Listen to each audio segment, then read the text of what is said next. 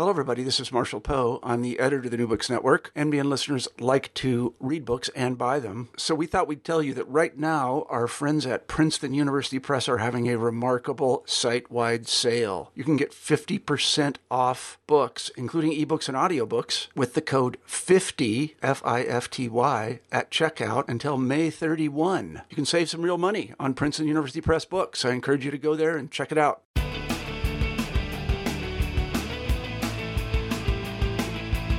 Hello, and welcome to New Books in Sports. I'm Keith Rathbone. I'm coming to you from Macquarie University, and I'm here today with Greg Bocketti, the author of The Invention of the Beautiful Game, Football, and the Making of Modern Brazil. Uh, Greg is a professor of history, uh, and he teaches at Transylvania University in Lexington. And his book, The Invention of the Beautiful Game, came out with University Press of Florida in 2016 in hardback but it's out this year in paperback. So now is the time to pick it up. Thank you very much for joining me, Greg. Thanks very much, Keith. I'm really looking forward to our conversation. I have to tell you, um, this book, Greg, was very close to my own interests. So I was reading it with uh, much fascination and it, it, exceeded my expectations. I was so thrilled with uh, with everything you have to say and, and in the parallels between some of your work and my own. But uh, for those people who haven't yet read the book, maybe you can tell us a little bit about how you developed this project. How did you come to write about the invention of the beautiful game? Well, as a lot of these things do, um, what's now the book began as part of a much larger project, um, and that project was aimed uh, partly at Brazil, but mostly at understanding why sports, uh, modern sports, uh, spread in the ways they did into the region. And by the region, I mean Latin America, but also the Caribbean. Um, and I was interested in baseball and football, uh, or as American listeners will think, uh, soccer. Uh, and I was also interested in cricket because uh, it was a, once upon a time I was interested in the English speaking Caribbean. And but as I got more into the Brazil side of the project, the more of a Brazilianist I became, and the more dedicated I became in my own mind to studying and understanding Brazil.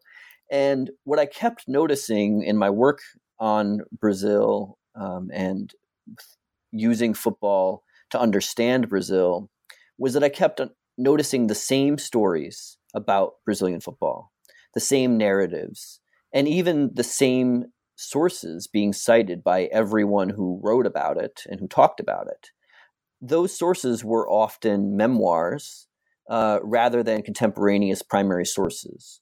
And so they were based on personal recollections or on recollections of recollections, not on newspaper accounts, magazine accounts, uh, club documents, confederation documents. And when I started looking at those sources, the sources from the football clubs and from uh, even the cricket clubs and clubs that have gone out of existence as sports entities but continue as social clubs. And as I looked at newspaper articles and magazine articles, what I kept seeing were tensions with the traditional narrative of Brazilian football. And that made me want to write a book about those narratives. It made me want to write a book about how Brazil has used football to tell a story about itself to itself, but also to others.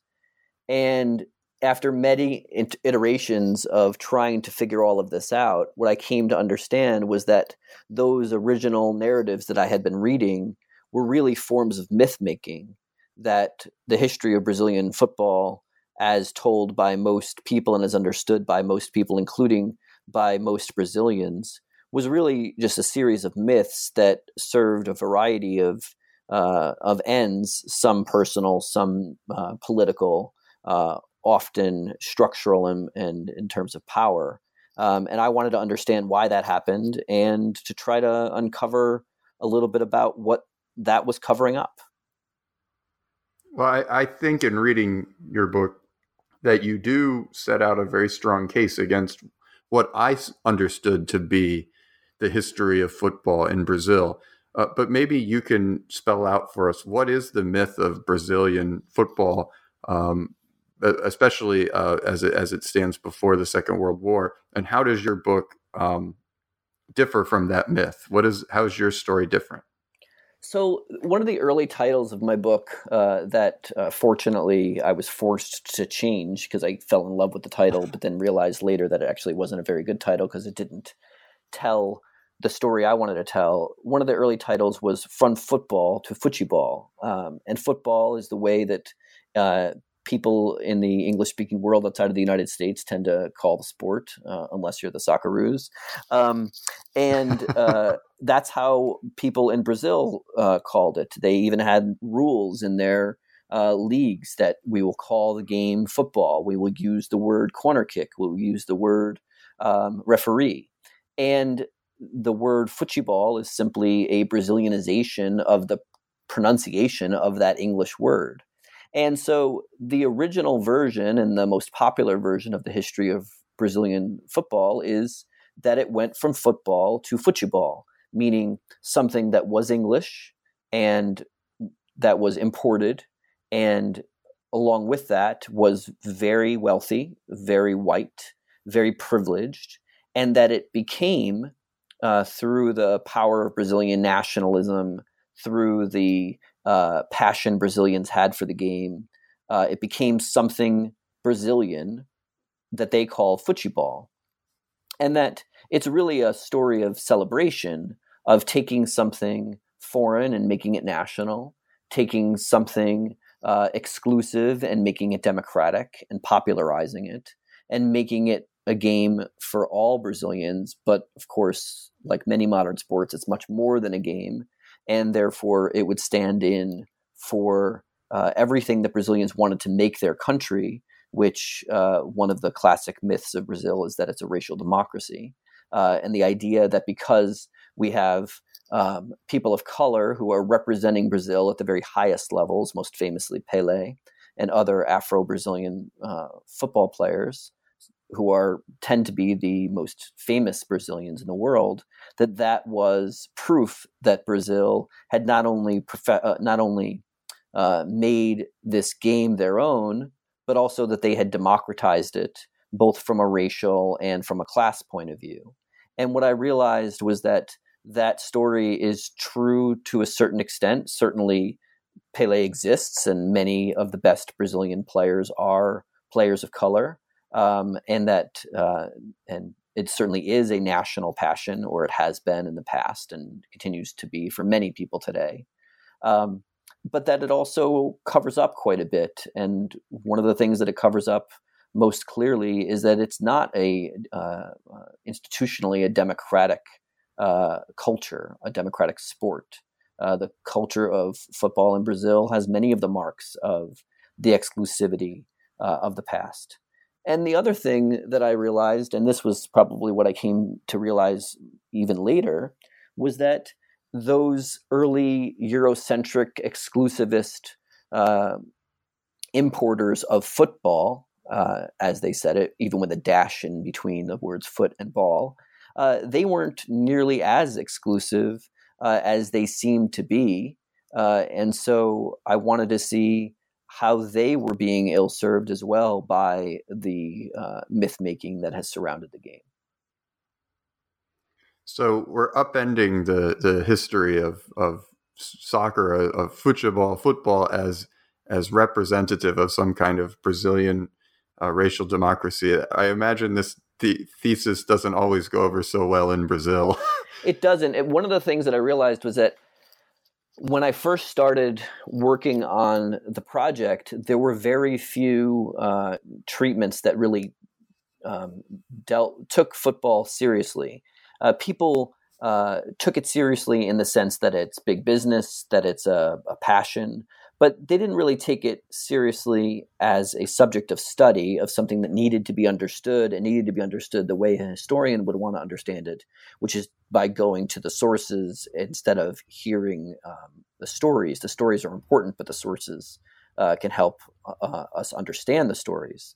And what I'll say is that now, many, many years later, because it took a really long time for me to complete the book and get it out, um, that the historiography of Brazilian uh, football in Brazil has become much more uh, rigorous. Uh, there are, are literally dozens of great articles and books um, now about Brazilian football um, produced by Brazilians in Brazil.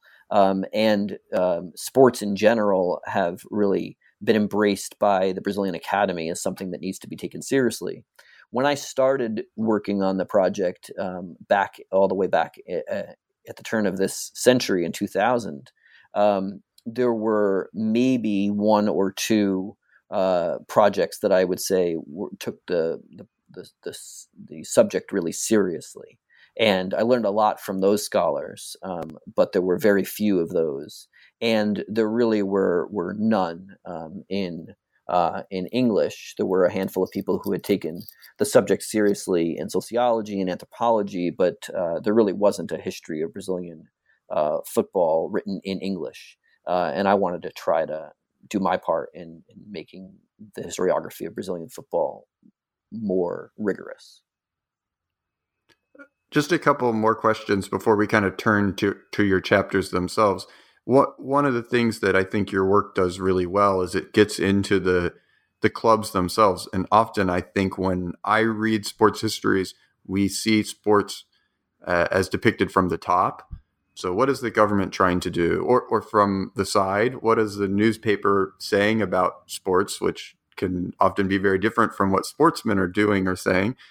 Or, or through memoir, as you say. And unfortunately, sportsmen seem to be not a very loquacious bunch, at least in the interwar period, in my experience. Um, how, how how does looking at the clubs themselves change our view of what sports was like in this period in Brazil? And, and, and from a practical standpoint, was it hard to get into these clubs' archives? Sometimes I found it difficult to do things like that. Uh, it, it, can be hard. I've had some um, run-ins with uh, with um, unfriendly people and, and wild animals. Um, but um, it also that's true but also it was the most rewarding part of the project both from a substantive point of view i used the club documents uh, really uh, intensely in order to try to develop my understanding of what the history was but also from a the point of view of understanding brazil as an outsider and as a, a scholar because i had to see parts of the cities that I was studying that historians just simply don't normally don't go to. Um, so that um, sometimes it's very difficult to get into them. Um, but uh, I felt like it was um, absolutely um, essential to do so. One of the challenges with going with working in, in the clubs, but also in the Confederação Brasileira de Futebol, which is the um, uh, football's uh, governing body, the CBF. It's the organization that uh, that puts out the uh, Brazilian national team, the Seleção. Is that often they're they're happy for you to visit, um, but they either don't know what to do with you because you're an outsider looking into uh, their ancient, what they consider their ancient history, and they're busy trying to put on a football match on Saturday, um, or what they want to do is uh, have a friendly ear that will help export their view of themselves as a heroic and community oriented organization um, that um, will tell the world just how wonderful uh, Flamengo is or uh, Vasco da Gama is. And so, um, oftentimes, what you have to do is be really insistent um, uh, try very hard to be your as charming as you could possibly be, which for me is often difficult, um, and um, and to just sort of hope that you'll find the right friendly person. I'll tell one quick story about that. Um, every uh, scholar who I met when I was doing my original research uh, in Sao Paulo told me that I wouldn't get to see the documents from the club that's now called Palmeiras, but in uh, its original iteration was called Palestra Italia. And this was a club organized by Italian immigrants to Sao Paulo in the early 20th century and um, still carries with it a very strong Italian uh, identity and a, a, sense of itself, and changed its name during World War II uh, at the behest of the federal government of Brazil, uh, led by Getulio Vargas, who uh, forced all uh, what he called, or what his his administration called, foreign entities to Brazilianize themselves, which meant that schools, newspapers, magazines, clubs that catered to uh, foreign uh, uh, foreign immigrant communities, especially those associated with the Axis powers, would have to nationalize themselves so that they could be surveilled by the Brazilian government more effectively. So not only did Palestra Italia become Palmeiras, but it also had to produce its internal documents in Portuguese so the government could have a look if it wanted to. And it had in the past produced those documents in Italian. And all of the scholars who I knew who studied uh, Brazilian football said you're not going to get into Palmeiras because they're uh, hiding uh, evidence that the club was used as a, mouthpiece for Mussolini and the Italian fascists among the Italian immigrants to Brazil. And so I went to the club, uh, I think, three times before I even got into the door. And uh, used my Italian um, background, um, my family is Italian, Italian American, um, as a way to try to get my way in the door. What I realized was that it wasn't so much that the uh, people that I talked to were trying to bury a history of uh, of uh, an affinity for uh, fascism, which was there in the documents, and um, clearly the club was being used by the Italian diplomats in Sao Paulo to try to promote fascism among the Italian immigrants in Brazil. But it's that they didn't, that the current bureaucrats uh, in back in 2000 and 2001 uh, didn't read Italian and didn't understand what the documents said. And so once I was in and was able to work with those documents. Um, and they saw that I was a, a serious person who wouldn't um, abuse their uh, ancient artifacts. Um, they seemed pretty comfortable with having me there. Um, I'm not. I don't have a way of knowing uh, how well received my news that they were uh, that there that there were uh, members of the club who were um, had an affinity for fascism, how that would go well over with them because I haven't been in touch with them. But I don't. Uh, it really just took a lot of patience and quite a lot of luck, and that happened at pretty much every club I went to. There are a couple of clubs in Brazil that uh, have uh, archives that are open to uh, scholars, but most of them are uh, pretty wary of outsiders, and they are still running. They they function as social clubs, but they're running high end professional sports teams and they don't necessarily want you digging around in their in their own history. I, I, that's that experience of yours resonates really with my own as well in France, where people told me, "Don't even bother trying to go to the clubs. Um, they're gonna stonewall you. It's hard to get in. You have to know someone." And they're all hiding, you know, that they collaborated. right. And my my experience was once you actually got in the door, the people who um, either completely just left you alone in in the back of some storage closet that didn't have enough light and said, "Go for it, look at everything, I don't care," or they were actually strangely helpful. Like, "Oh, were you looking for this document about collaboration? I've never seen this, but this is interesting." Yeah, um, that and, and that kind of thing happened to me as well. And you know, I, I had one uh, one experience where I went to a club several times, and each time I was passed along to a different person. And finally, I had seen what I thought I could see, which was really just club produced histories, no actual primary do- uh, source documents, and was standing saying my goodbyes. And I said, Oh, what's that book that's on the bottom of that bookshelf over there? And they said, Oh, that's nothing. That's just some old paper and it happened to be uh, the original minutes of the meetings of the directory of the club from the early 20th century, which was exactly what I was looking for. And the the folks who were who were working there were happy to let me see it, but they didn't consider it anything important, and so uh, that's not their job, and so they didn't really necessarily know why I would want to see what I wanted to see, and they were just friendly, and I had to be patient. I um I I love to chat about just the archive experience the whole time, but I think probably other listeners want to hear more about the book itself. Your book has a very interesting organization. Um, you you didn't go just strictly chronologically. You actually worked through more thematically your early your first chapter thinking about the role of sport in Brazilian society. Um, your next chapter about the building of of uh, sporting clubs and then international football then thinking about gender and emotion and respectability, and finally this invention of the Ojo, O Jogo Bonito, the beautiful game. I probably am butchering that pronunciation, by the way. Apologies to Portuguese speakers.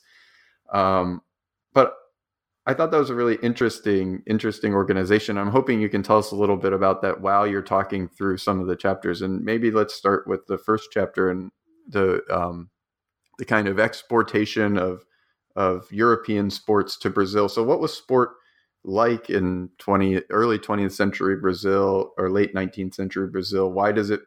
Why do European sports become popular? And who is this figure of the of the sportsman who is, I guess, a kind of prototype for an athletic citizen in some ways? Yeah. So um, the first chapter is a really good example why.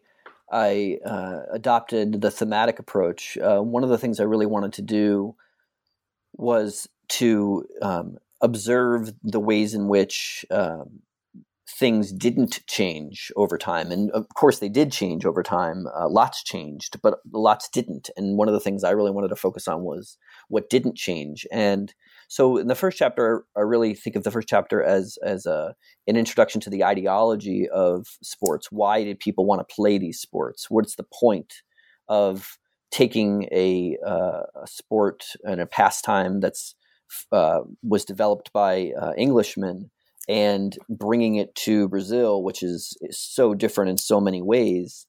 And what I, I realized was that um, it was very much of a piece with a much larger nation building project that the um, uh, Brazilian middle and upper classes were engaged in in the late 19th and early 20th centuries, which was a project of improvement.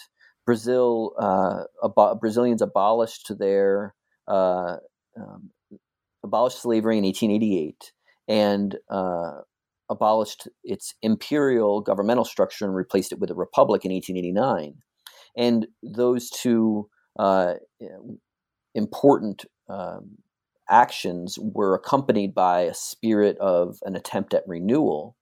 And many uh, Brazilians believed that sports, uh, along with any number of other um, cultural, economic, and um, social changes, could help renovate the country, which they believed had a lot of potential, but that the empire and slavery, and uh, given the time that they were uh, living in, uh, they believed race and climate had um, had uh, kept Brazil from developing, and so they were looking for opportunities to try to make Brazil the great nation that they believed it was destined to be.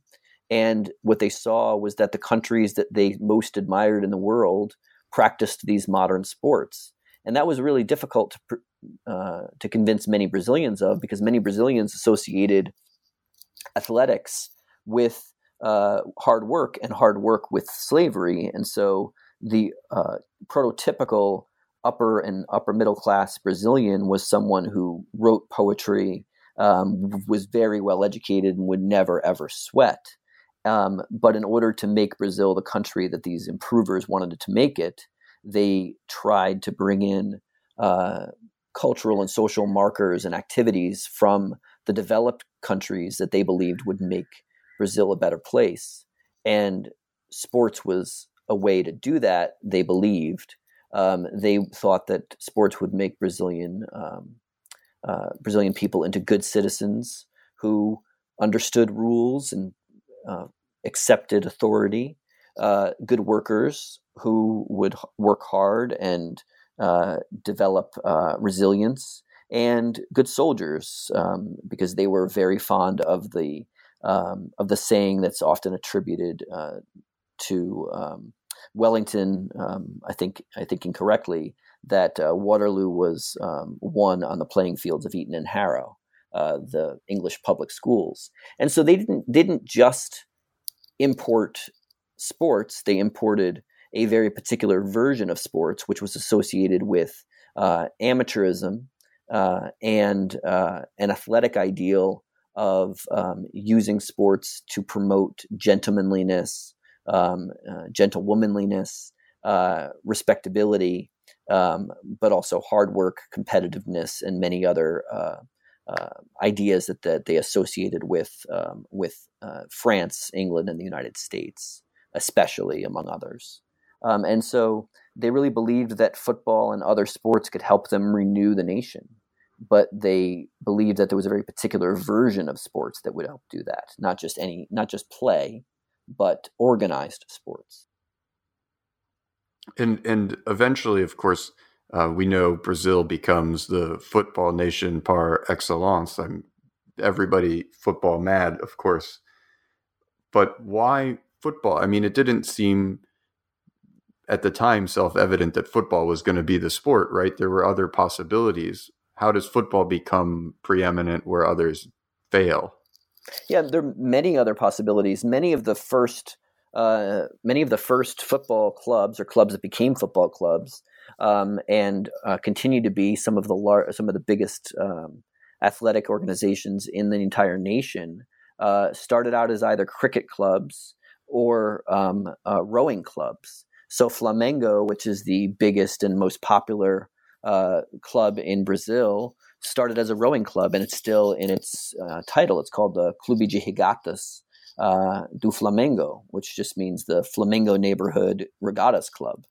Um, and so there were a lot of possibilities. And I think that football became uh, the most popular uh, sport in, in Brazil and the most popular pastime in, in, Brazil um, for a variety of reasons. One thing I try not to forget is that it's a great game and people enjoyed playing it.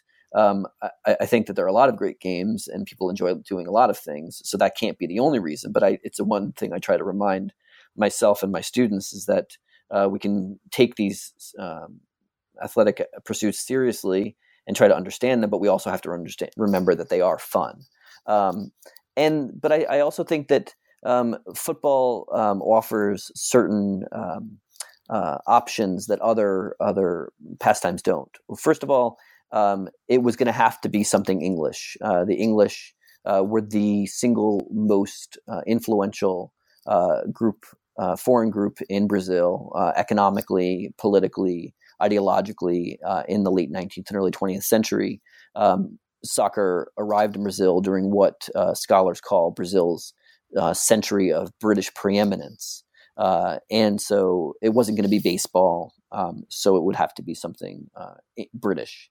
Uh, second, unlike say rowing, um, football has a very low bar for entry in terms of uh, in terms of rules and in terms of uh, gear. Um, you could play football pretty cheaply, and so it can spread pretty rapidly and it also is a, a pretty elegantly simple game without the myriad thousand rules of say American football. Um, and then, unlike uh, individual sports, uh, say uh, tennis, um, it promoted teamwork, which is one of the things that uh, Brazilians most most were looking for in their athletic pursuits because they believed it would help make for better citizens, workers, and soldiers. And so um, it there were many people who were very dubious about football and actually considered it too violent or too foreign. Um, but um, I think football um, uh, flourished in Brazil for, for several reasons, uh, many of them having to do with the particular um, cultural nexus of, of a, uh, admiration for, for Great Britain uh, and uh, the what it uh, purports to offer in terms of teamwork uh, and um, and improvement.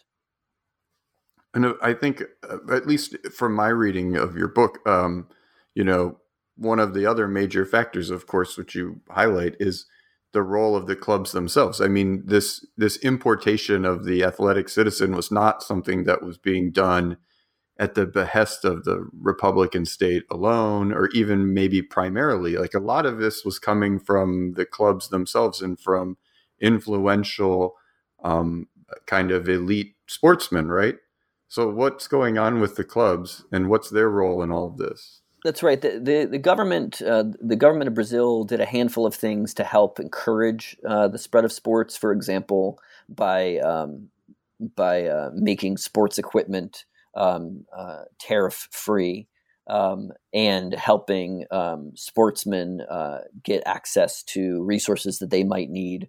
For example, Brazil's first stadium uh, was built uh, using a loan from uh, the Banco do Brasil, which is the uh, national bank, and also um, uh, required kind of a sweetheart deal with the city of Rio de Janeiro in order to get some of the geographic geographic needs for the stadium to be built. For example, adjacent streets to the club, which was Fluminense. Um, but really, most of the of the yeoman's work of promoting football and organizing football was done by uh, a few handfuls of um, well educated middle and upper middle class and upper class uh, Brazilians especially in the cities. Um, and uh, this was for them a, a, passion project for a variety of reasons. Partly because they believed it would help uh, in, uh, improve the country, partly because they enjoyed being members of clubs, partly because it helped promote their own social standing.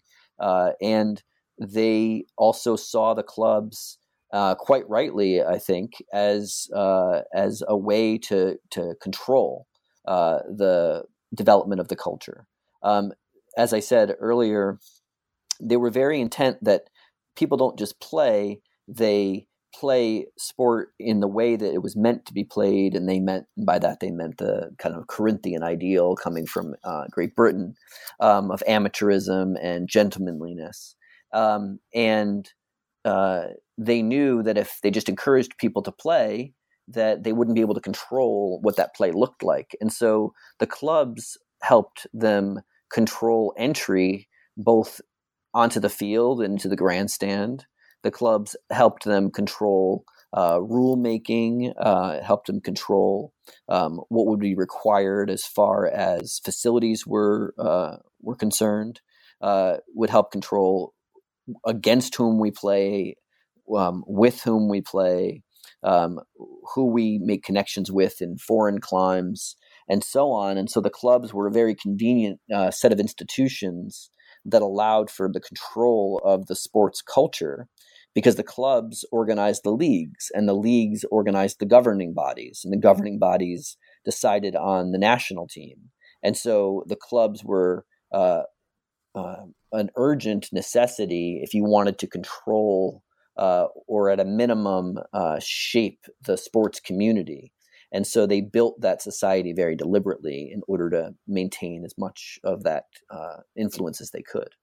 And it's all really, for me at least, what goes back to what you're saying earlier about how, in some respect, um, this this myth making about Brazilian football has elided the long influence of these elites within these club institutions and because they control the clubs they control the, the organizing bodies and because they control the organizing bodies um, you know they have a stranglehold over this seleção and again i'm butchering every portuguese word i would try to pronounce um, but at the same time your work really also shows how people could contest these club boundaries as well and how it was always kind of in flux. I, one of the things that struck me as a non-Brazilianist, and I'm sure as a, as a Latin Americanist, this is very obvious to you, was this debate over who, who was a, who was a Brazilian club, a national club, who wasn't, and in some ways having English uh, or, or more upper crust, um, uh, uh, feeling to your club made you somehow more authentically Brazilian and and then clubs like Vasco da Gama because they were too Portuguese were foreign, and it was just reading through the, the, the kind of intricacies of these club hierarchies and how they could be contested, but then always coming back also to the the game itself that having a successful team could could um, propel your club into levels above maybe your social standing might dictate, right? Right and and and the clubs and the clubs really do show a, a, a, central part of my thesis because um, you know one of the things that the mythology of Brazilian sports says is that if you look at the early 20th century, all you see is upper class white men running around on the fields. And if you look at the 1930s and 40s, the best players are Afro Brazilians who came from the working class. And that's absolutely true. But the real question for me was okay, but how, how did that change given the fact that the administrators, the coaches, uh, the sports writers were basically the same people, and in fact, sometimes the exact same people. Um, and so, just because, say, for example, Leonidas da Silva, the footballer called the Black Diamond, who was the leading um, goal scorer in the 1938 World Cup, um, was uh, from uh, a modest background and was Afro Brazilian, um, just because he was kind of the the hero of the masses in the 1930s doesn't mean that the actual organization or the structure of the clubs changed. If you take a club like Fluminense, which began very deliberately as an attempt to make a Brazilian version of an uh, English amateur club, um, and was governed by a, uh, very closely by a family um, called the Guinle family. Um, this is one of the most uh, powerful and wealthy families in Rio de Janeiro, which was then the capital of Brazil. And the Guinle family had obtained a lot of influence over Fluminense by helping build uh, the club's first uh, first uh, seat and its first grandstands, and then overseeing its uh, stadium development. Um, and the Guinle family also helped professionalize the game and helped bring Afro Brazilian players in after a very long period of resistance to letting those players in. And what uh, they seem to have realized was that the popularization of the game wasn't going to be able to be resisted. And so the popularization of the game would have to be um, controlled. And so we, the administrators, can maintain our own control over the game and therefore discipline players who disappoint us, who, don't do what we'd like them to do, fire coaches we don't want, uh, who, who don't do as we'd like them to do. Um, as long as we control uh, the entry into the game, we can go ahead and allow a certain level of professionalization and popularization. But as you say, there was also an extent to which uh, football success could help breed uh, acceptance, uh, not only for individual players, but also for entire communities. The uh, Palestra Italia club that I was talking about uh, earlier uh, was one of those. The uh, Italian community in Sao Paulo was very large in the 19 teens and 20s. And so it made sense for them to have their own sports team that would allow them to kind of promote the community's interests at a wider level because most of the Italian community of Sao Paulo was uh, in the um, working class, especially um, in the city's um, early industrialization. But there were a handful of Italian immigrants uh, with some money, and they helped organize the club. And having Palestra Italia be a team that went out and won games and participated in uh, Brazilian football was a way of not only maintaining an Italian identity in Sao Paulo, but also of helping that community gain a certain amount of respect and agency inside of the larger uh, Sao Paulo culture. And and in your third chapter, you kind of expand that same dynamic to the international realm, and and you trace out, I think, very well um, how the kind of maybe sportsman model doesn't persist in international competition because there's a sense that well, actually we're better than than these supposed model that we see overseas that we're meant to be copying. Can you talk a little bit about um, international football um, in in in the interwar period? Sure, and so the seleção, which is the what Brazilians call their national team, which just means the select team. Um, was very clearly shows on a superficial level um, the change that the um, legendary version of Brazilian soccer history wants to tell. If you look at the first versions of the Seleção, what you see is upper class white men uh, who are um, very well educated, they're often depicted in the press, not in football uniforms, but in tuxedos. Um, because they're um, going to be our diplomats of uh, showing that we are a uh, modern country that uh, has modern pastimes, and to use football as a way of presenting Brazil uh, in an idealized uh, in an idealized way. Uh, the we talked earlier about the extent to which government was involved, and government was often not involved. But there is an example from my, that chapter uh, that uh, I often uh, think about when I think about um, this idea of presenting a particular face to the world. As Hobsbawm says, uh, it's sometimes easier to imagine a nation of millions uh, in the form of 11 uh, named athletes. And the federal government in 1919 wanted Brazil to be well represented at the South American Championships. And so told the Confederação Brasileira de Futebol that the federal government would bankroll its participation in the championship, but only if, in the in the words of the president of Brazil at the time, if it was rigorously white. And so, um, controlling which eleven players you allowed onto the field was very important um, as a way of presenting a very particular version of Brazil. And as the uh, 19 teens became the 1920s and the 1930s, and Brazilians realized that all of the teams that they expected to lose to, because they'd been told so often that Europeans were the masters of the game, uh, they when they played them either in Brazil itself or, or abroad, uh, they actually beat those teams, and they often beat them very soundly.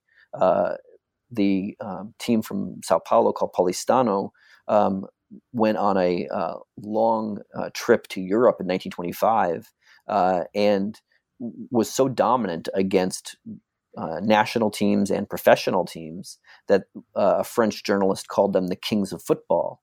And there's a monument next to the club to this day that uh, monumentalizes that accomplishment.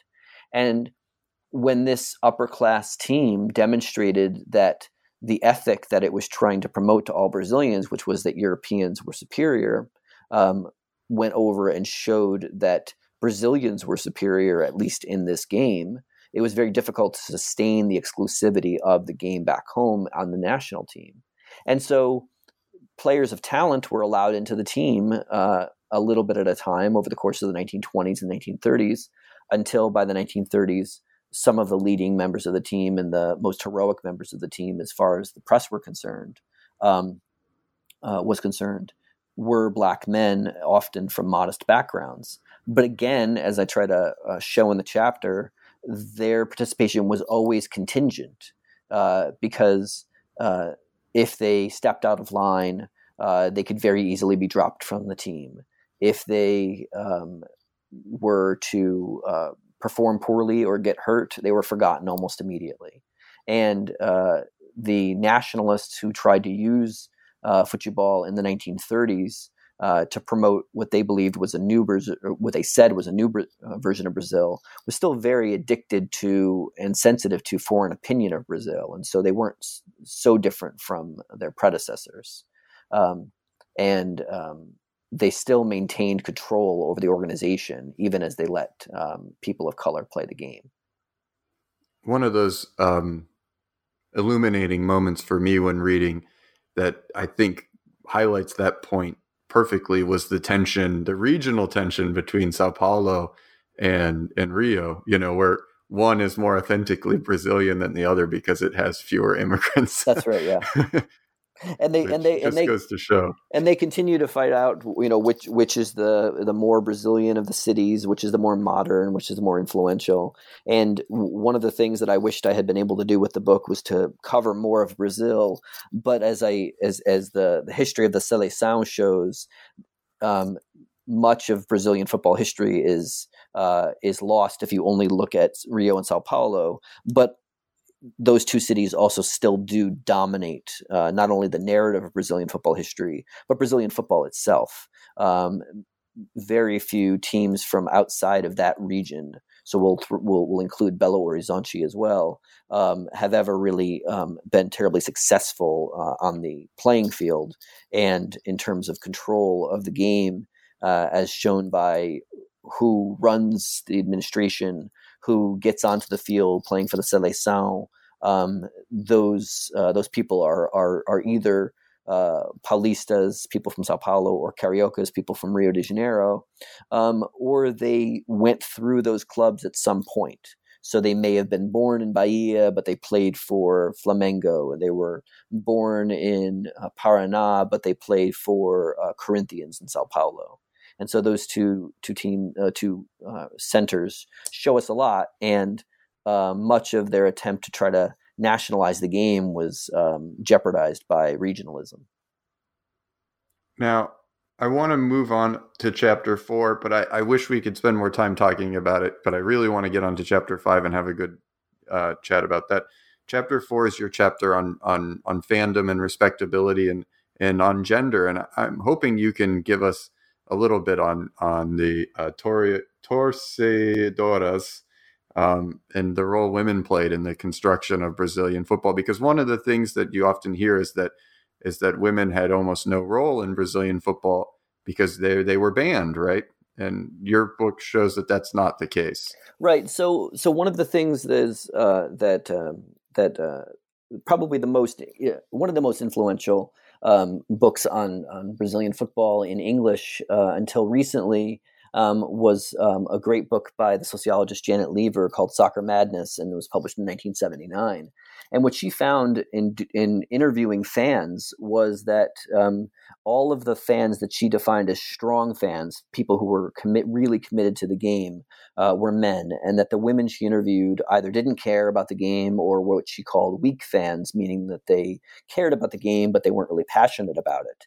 And that really played into and fit very nicely into a reality, which was that um, Brazilian women played the game, but they played it in many fewer numbers. Um, Brazilian women attended uh, football matches uh, and and cared about football, but in, in, many fewer numbers.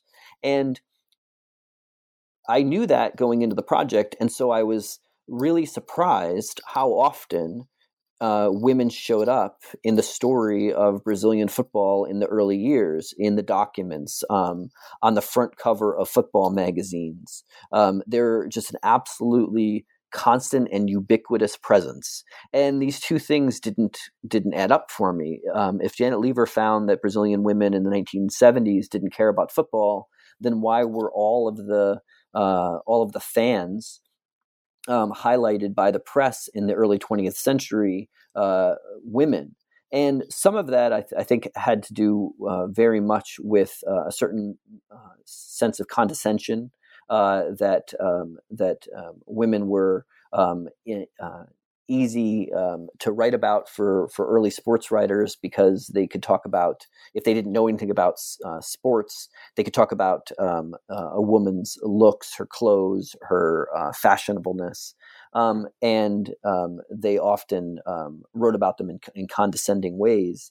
Um, but what i realized was that uh, these women who are were called torcedoras were absolutely vital to the building of the football community, uh, even though they didn't, they often didn't play the game, and even though they very rarely had the opportunity to become members of clubs, and they certainly never became um, uh, influential administrators. And what I realized was that they helped me understand um, what kind of sports world the uh, administrators and the early sportsmen wanted to create because they were the perfect distillation of their of the idea of the fan that uh, that the um, um, early sportsmen wanted to promote, which was a worldly, cosmopolitan Brazilian who was interested in foreign things, um, but knew her place, and in this case, knew her place being in in the stands, um, and took an interest in uh, in the match uh, that she attended, um, but that she uh, didn't step on uh, the privileges of wealthy white men. And this was exactly what uh, they were hoping uh, fans would be respectable people who could help um, justify the game because they were um, kind of paragons of fashionableness. So if the most fashionable women in the city want to go to a match, that must mean that it is respectable and fashionable. But also uh, the idea that they would show us what fandom's supposed to look like, and because they would be demure, uh, everyone should follow suit. And what I realized was that once they were in those new spaces that hadn't been opened for them uh, in the past, um, using another scholar's term, I, I, identify the football stands as new heterosocial spaces that hadn't existed for Brazilian women in the past uh, or Brazilian men. Uh, new places for people of, of different um, genders uh, to uh, come into contact with one another. And um, once they were there, they exploited those opportunities by creating new athletic opportunities for themselves, usually not with football, but with volleyball, tennis, swimming, etc. Um, and also that they were uh, able to create places where it was respectable to be emotional, or respectable to not be a staid uh, fan, uh, as if you were at some uh, particularly gripping opera, but instead uh, to really show passion in the stands. Uh, and there's plenty of documentary evidence of women fans um, being um, um saying of themselves that they felt uh, out of control because they had been so twisted up in the game, and that's what torcedora means, uh, the twisted one. Um, and what I realized was that um, spectatorship uh, allowed us to see not only a much larger group of people who were involved in the building of the football culture of Brazil, but also both the opportunities that football created, which hadn't existed before, not only for men of color, but also for women, um, but also the limits because they were still, no matter what, um, uh, marginalized from the game uh, right up until the point that they were legally excluded from the game as players in 1941 and that I mean the the torcedoras. I'm butchering that. I'm sure it it it does really illuminate this this issue of passion, and I think that segues us well into the last chapter because if there's anything we know about the beautiful game, the Brazilian game, is that it's a passionate game, right? So, can you talk to us a little bit about how this idea of passionate Brazilian football gets built and then deployed in particular ways, especially um, during the Vargas era? Sure. So the chapter five, which is the last chapter of the book, is about the actual play on the field, moving away from organization or international competitions or ideology or or the fans, but moving on to the field itself. And the way that the game was uh, imagined to be best played by the original uh, adopters of the game was as they understood uh, Europeans to play the game. And so, going back to that concept that I talked about earlier of teamwork, the idea was that each player would know exactly where he was supposed to be on the field and that the ball would move um, by uh, very cerebral passing of the ball from one player to another, and that athleticism was much less important. Uh, than um, athleticism was much less important uh, than uh, intellect. Uh, and if athleticism came into it at all, it had to do with strength uh, and not necessarily speed, for example. And um, the Brazilian style uh, that most people think of when they think of Brazilian style, the jogo bonito, the beautiful game, uh, is associated with something very different than that. Uh, the idea of an imaginative, passionate game uh, in which uh, a player uh, does miraculous things with a ball that we could only imagine um, ourselves doing. and uh, when those when when the first inklings of of that uh, kind of football appeared, many of the organizers, administrators believed that it was uh, debased, that it shouldn't uh, it shouldn't be permitted, and it certainly shouldn't be encouraged. Um, and they also believed that what they were seeing was that this imaginative, passionate football was being associated and uh, c- accompanied by another form of passionate football, which was violence.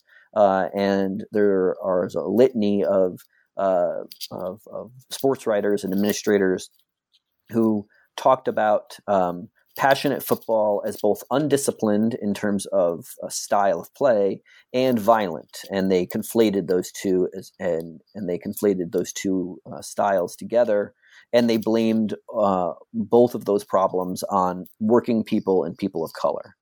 Um, but they were also very successful, these players who played this way. Uh, they were successful in two uh, ways. One, they scored a lot of goals, they had a lot of success on the field, but they're also very popular. And one of the things that a handful of the players talk about is that they knew they had to play for the crowd in order to uh, maintain their uh, their space on a team, on a field. Um, they understood themselves to be um, playing to a crowd, and therefore some of that imagination um, was kind of built into um, the way that they wanted to play the game, that they were performing passion. Uh, to go back to your your point about passion, they were performing passion not only because they wanted to, but because they knew that the fans wanted them to. And so I really think of the chapter four, which is about fans, and chapter five, which is about uh, the players, uh, as kind of um, connected uh, in that way. And and I guess um, one of the best examples of that is this um, Leonidas, right? That he's kind of the archetypal example of a of a of a passionate, but of a performance of of passion, and all of this somehow relates to the politics of the Vargas regime. I mean, the Vargas regime kind of underlies a lot of the discussion that you have, but it ha- hasn't come up very much in our discussion. So I'm hoping you can expand a little bit on how all of this uh, plays into or doesn't play into Vargas's particular brand of Brazilian national politics. Sure. So uh, Getulio Vargas uh, took power in uh, in, a, in, a, coup in, in, 1930, which is often referred to as a revolution.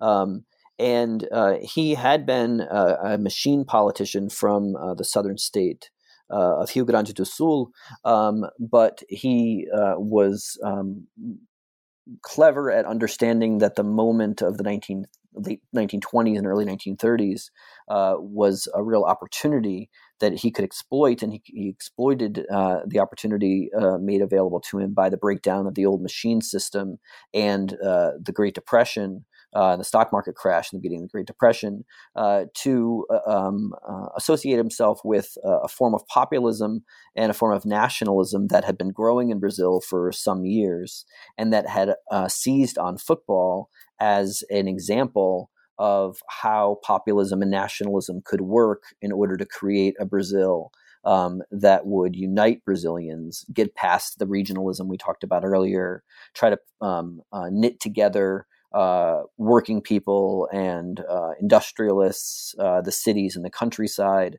Um, many Brazilian uh, politicians and, and, political actors uh, feared in the 1920s and 1930s that the that the uh, country was was coming apart for many of the reasons that many so many other developing and developed countries um, faced a lot of tensions having to do with social and regional um, and economic uh, pressures during that period.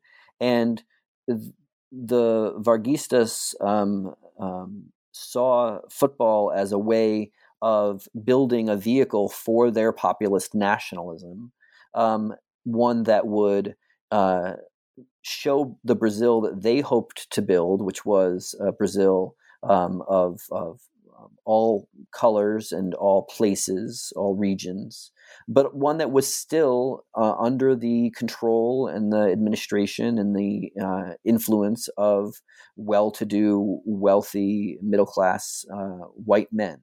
And so Leonidas da Silva, for example, became for many of them the perfect distillation of their idea because he was successful, having scored so many goals uh, in Brazil and abroad. Um, and because he was black, uh, he could be a symbol of inclusion. But he also needed to know uh, his place. And so, although he was the most popular player in Brazil, um, he ended up on the wrong side of um, disputes with um, figures um, in his club, which was Flamengo, uh, who were very well connected to the Vargas regime. And so he uh, confronted significant um, um, problems um, that were political in nature, but um, criminalized um, certain of his uh, actions. For example, he hadn't uh, done his military service, which many football players hadn't done. Um, but when the time came to discipline him because he seemed to be getting too big for uh, the club to handle, um, the club was able to call in some favors from the government to put him in jail briefly. And then he was transferred to Sao Paulo, to the Sao Paulo club.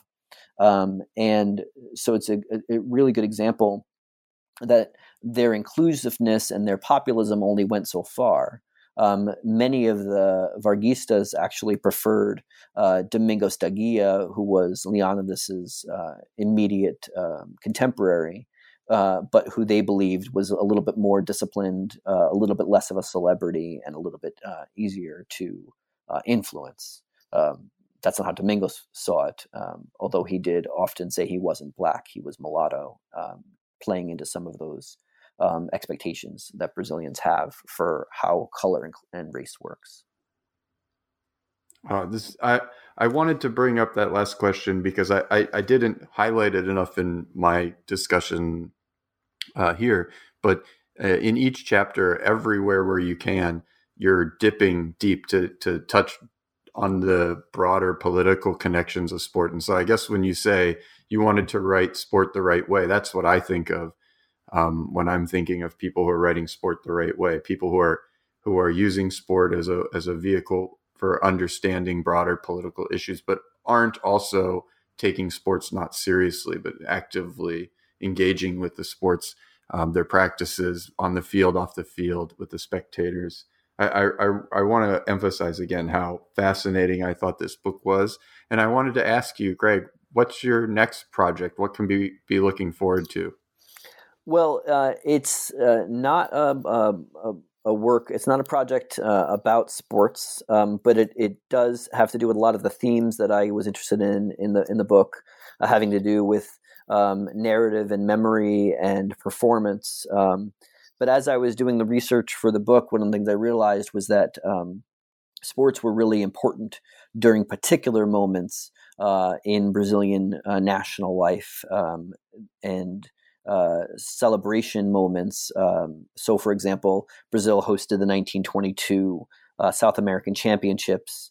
Uh, in part because that was the year of Brazil's celebration of its centenary of independence.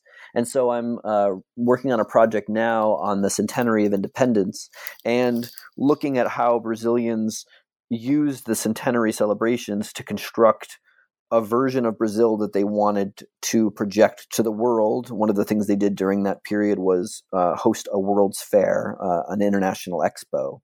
Um, but uh, as with uh, football, um, the uh, project that the uh, planners hoped to organize and control really didn't um, remain in their control. And so the centenary celebrations actually became a moment when a lot of conflicting narratives of what it meant to be Brazilian came out. So that, for example, the national team, the Seleção, won the 1922 South American Championships, but the championships were so violent and the diplomacy worked so poorly uh, that there were Brazilian politicians who were recommending that Brazil stop playing international football matches.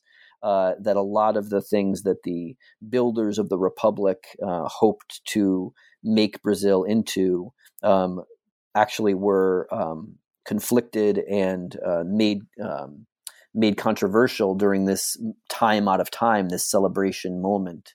And um, so I'm trying to use that centenary moment as a way to unpack some of these uh, questions that I started to get into in, in the book about football, having to do with region, uh, with tensions uh, over performance and over narrative and over memory, uh, because they're arguing about what it means to be Brazilian in real time um, because they're taking time out of their normal lives to think about what what a 100 years of independence means. Hopefully lining up with the bicentenary coming up yeah uh, try to work a little faster this time well um, uh, thank you very much for those of you who've been listening we've been speaking with greg Bocketti the author of the invention of the beautiful game Football and the Making of Modern Brazil. Greg is a professor of history and he teaches at Transylvania University. Uh, the book, Invention of the Beautiful Game, is from University Press of Florida. It came out in hardback in 2016, but it's out in paperback this year. Uh, that that's out in paperback now. That's right. Out in paperback now. So now is the time to pick it up. I strongly encourage all the listeners to, um, if you have any interest in, in football in Brazil, and who doesn't have interest in football in Brazil, um, to, to pick up a copy of, of this book. Thank you again for joining me, Greg. Well, thank you so much, Keith. It's been, it's been a real pleasure. You've been listening to New Books in Sport. Uh, this is Keith Rathbone, the host, uh, and I've been coming to you live from Macquarie University. Thank you for listening.